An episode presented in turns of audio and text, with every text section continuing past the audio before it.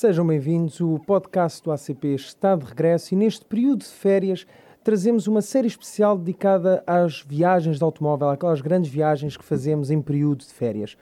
Connosco temos hoje Alexandre Correia, jornalista, diretor da revista Todo o Terreno e provavelmente o português mais viajado da atualidade, tendo já percorrido trilhos por todo o mundo.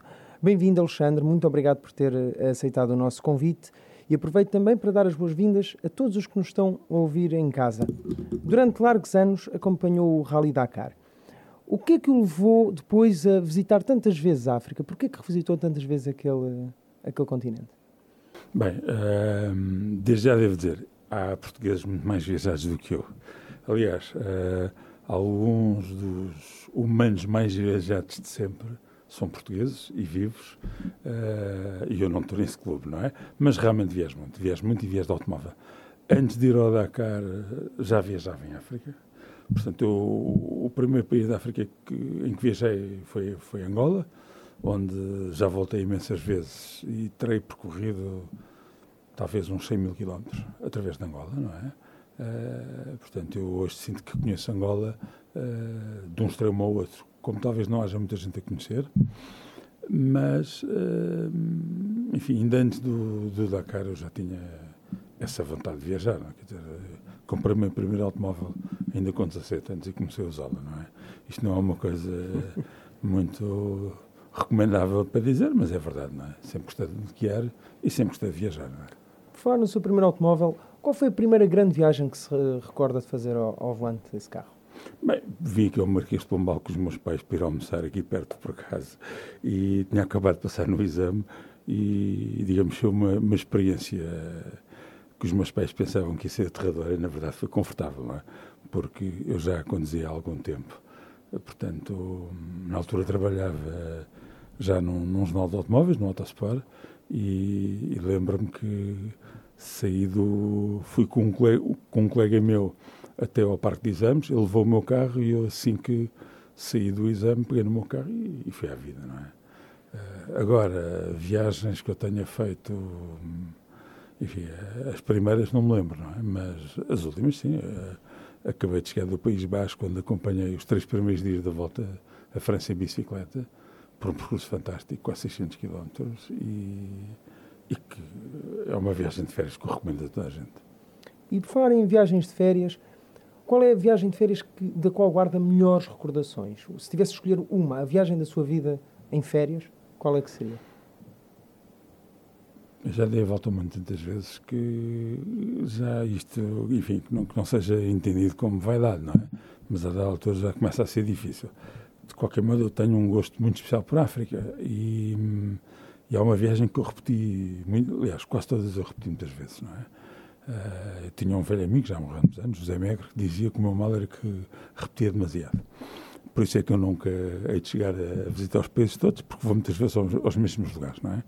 Mas há uma viagem que eu repeti muitas vezes, repeti 15 vezes e provavelmente ainda farei mais algumas, que é daqui à Guiné-Bissau. A última viagem dessas começou precisamente aqui eh, na sede do, do Automóvel Clube Portugal, eh, com o presidente do clube, o Carlos Barbosa, e com o embaixador de Guiné-Bissau em Lisboa a darem uma partida simbólica e terminou, uns tempos mais tarde, com o lançamento de um livro que resume, no fundo, o que eu encontro, não, não a viagem em si, mas o que nós encontramos ao longo desta viagem entre Lisboa, Dakar e Bissau, uh, que, enfim, até por estar escrita dessa maneira, guardo memórias muito especiais, claro. Essa viagem foi feita aos comandos de um Peugeot 3008?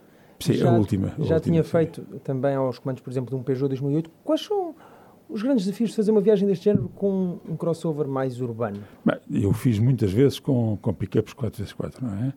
E a dada altura achei que o desafio era precisamente ir como se fazia antigamente, não é? Ou seja, não inventei nada. Uh, no, no, nos, anos, nos anos 40, anos 50, ainda se fizeram muitas travessias da África com carros normalíssimos, uh, inclusive alguns portugueses, o Fernando Leidley, por exemplo, com o Volkswagen de Caracha, uh, enfim, que de Jeep não tinha nada, não é? Tração simples, enfim, uh, não havia muitas das condições que há hoje, também não havia muitas das guerras que há hoje, enfim, não podemos comparar os tempos, mas realmente podemos comparar os carros. E um 4x2 uh, serve perfeitamente para aquilo que queremos. Eu lembro-me que, o 2008, exatamente há 10 anos, eu atravessei a África debaixo de chuva, uh, inclusive o Sara, na Mauritânia, as dunas estavam verdes, era, enfim, parecia um, um imenso campo de golfe, não é?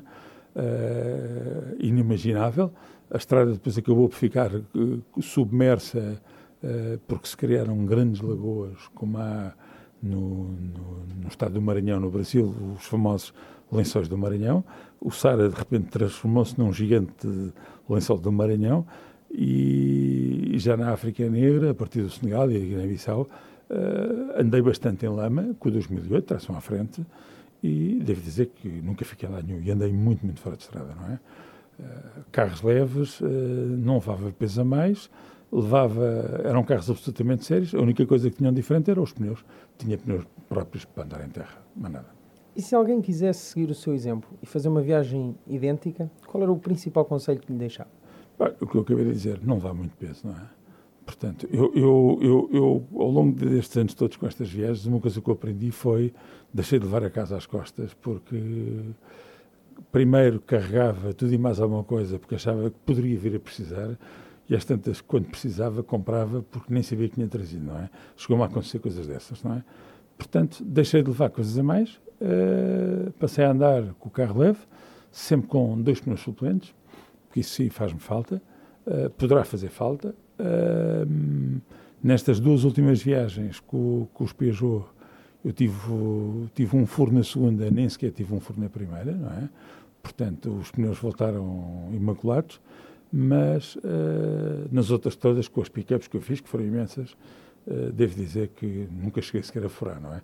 Mas à cautela eu levo sempre um pneu suplente a mais, porque em África e sobretudo em lugares remotos, se temos um furo e se não temos... Uh, digamos que um pneu de segurança extra, podemos condicionar muito a viagem, porque provavelmente não vamos sequer conseguir comprar um pneu para substituir, não é? Portanto, convém levar de casa. Disse que costuma repetir viagens. Algum motivo em especial, algum saudosismo de, dos, dos sítios que visitou? Bem, eu, eu viajo para escrever, não é? Portanto, e uma coisa que eu, que eu percebi sempre é, para me sentir seguro do, do que estou a escrever, é importante que eu, que eu consiga transmitir uh, um conhecimento que não é aquele primeiro olhar. Eu hoje leio muitas vezes uh, textos sobre viagens e entendo perfeitamente, ou, ou, ou, julgo que entendo perfeitamente, se quem escreveu foi a primeira vez àquele lugar ou se realmente já trata por tu aquele, aquele lugar.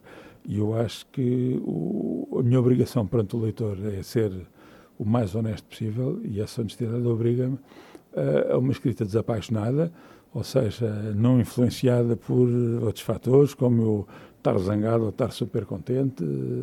Eh, tenho que me abstrair dessas coisas todas e tenho que me limitar a contar realmente o que é que é a realidade. Eh, óbvio que dentro de um padrão, que é o meu, não é? Isso é inegável. Quer dizer, aqueles guias Lonely Planet, por exemplo, são para um padrão que não é o meu, não é? Uh, com todo o respeito, não, não quero ofender ninguém, mas é muito bom padrão do mochileiro que, que faz viagens uh, uh, com algum sofrimento. Eu fiz isso com 13 anos quando comecei a viajar, não é? Mas a partir do momento em que me apanhei de carro, passei a viajar de carro, é mais cómodo e, sobretudo, em menos tempo chegamos onde queremos, mesmo em ritmo de passeio.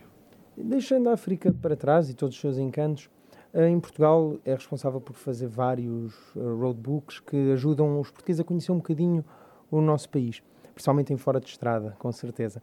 Se tivesse escolher uma região predileta para viajar de carro, qual seria? Em Portugal? Bem, para andar em todo o terreno, eu hoje escolheria a região onde ando mais livremente fora de estrada. E digamos que isso é mais para o sul, mais para o Algarve, curiosamente, não é?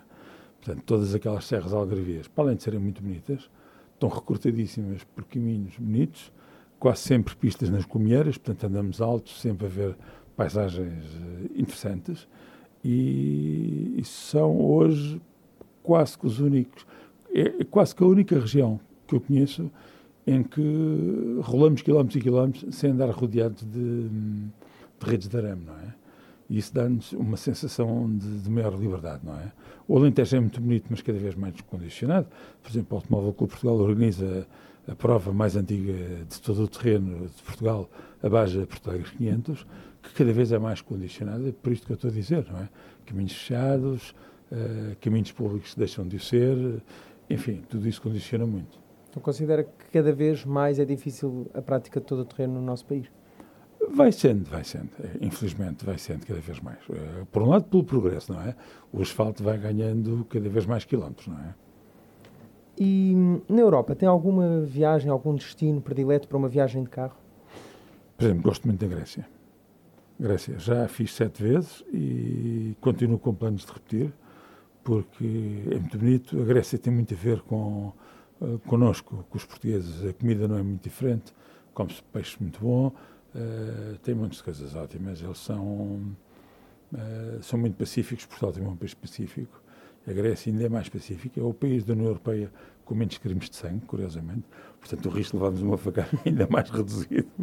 Mas, acima de tudo, é muito bonito. É muito bonito. E, fora em, em conduzir na Grécia e, e um pouco fora do, do, país, não sendo, por vezes, uma diferença no, nos hábitos de condução, no, no, no, trânsito, na forma como, como se conduzem alguns pontos do globo face àquilo que é, que é praticado em Portugal? Nós temos um bocado a mania de dizer que nós guiamos mal, ou que os marroquinos são horríveis, ou que os italianos em Roma são um perigo. Isso é tudo muito relativo.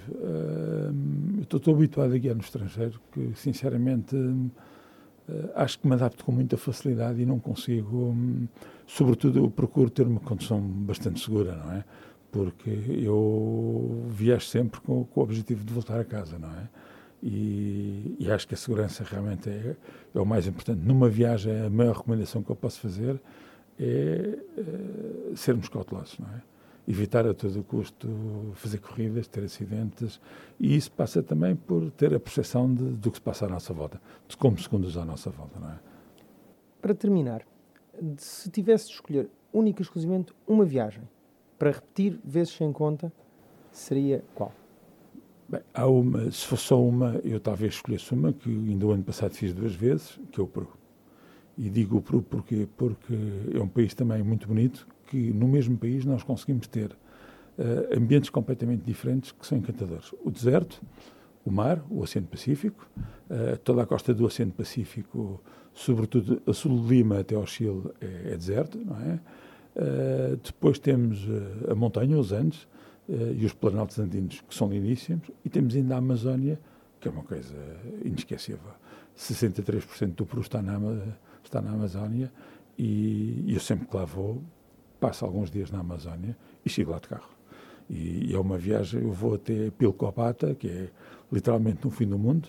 Uh, nenhum dos peruanos que eu conheço, e conheço bastante, conhece Pilcopata, nem sabe como é que lá chega. Desce uma daquelas famosas estradas da morte, cheias de ganchos e com precipícios grandes. Em 80 quilómetros descemos de mais ou menos 4 mil metros de altitude aos 500 metros de altitude e de repente a estrada termina à beira do Alto Madre de Deus, com os afluentes do Amazonas e estamos literalmente no paraíso. Muito bonito. Isso eu recomendo. Muito obrigado, Alexandre, pela sua presença, por nos ter partilhado um pouco das suas viagens e das suas aventuras, no fundo. A todos os que nos estão a ouvir, o podcast do ACP regressa em breve, por isso mantenham-se atentos e continuem desse lado. E viajem, claro, de automóvel. Com certeza. Com calma. Preferência sempre. Obrigado. E acompanhem-nos no Spotify, SoundCloud e Applecast e, claro, nas redes sociais do Automóvel Clube Portugal.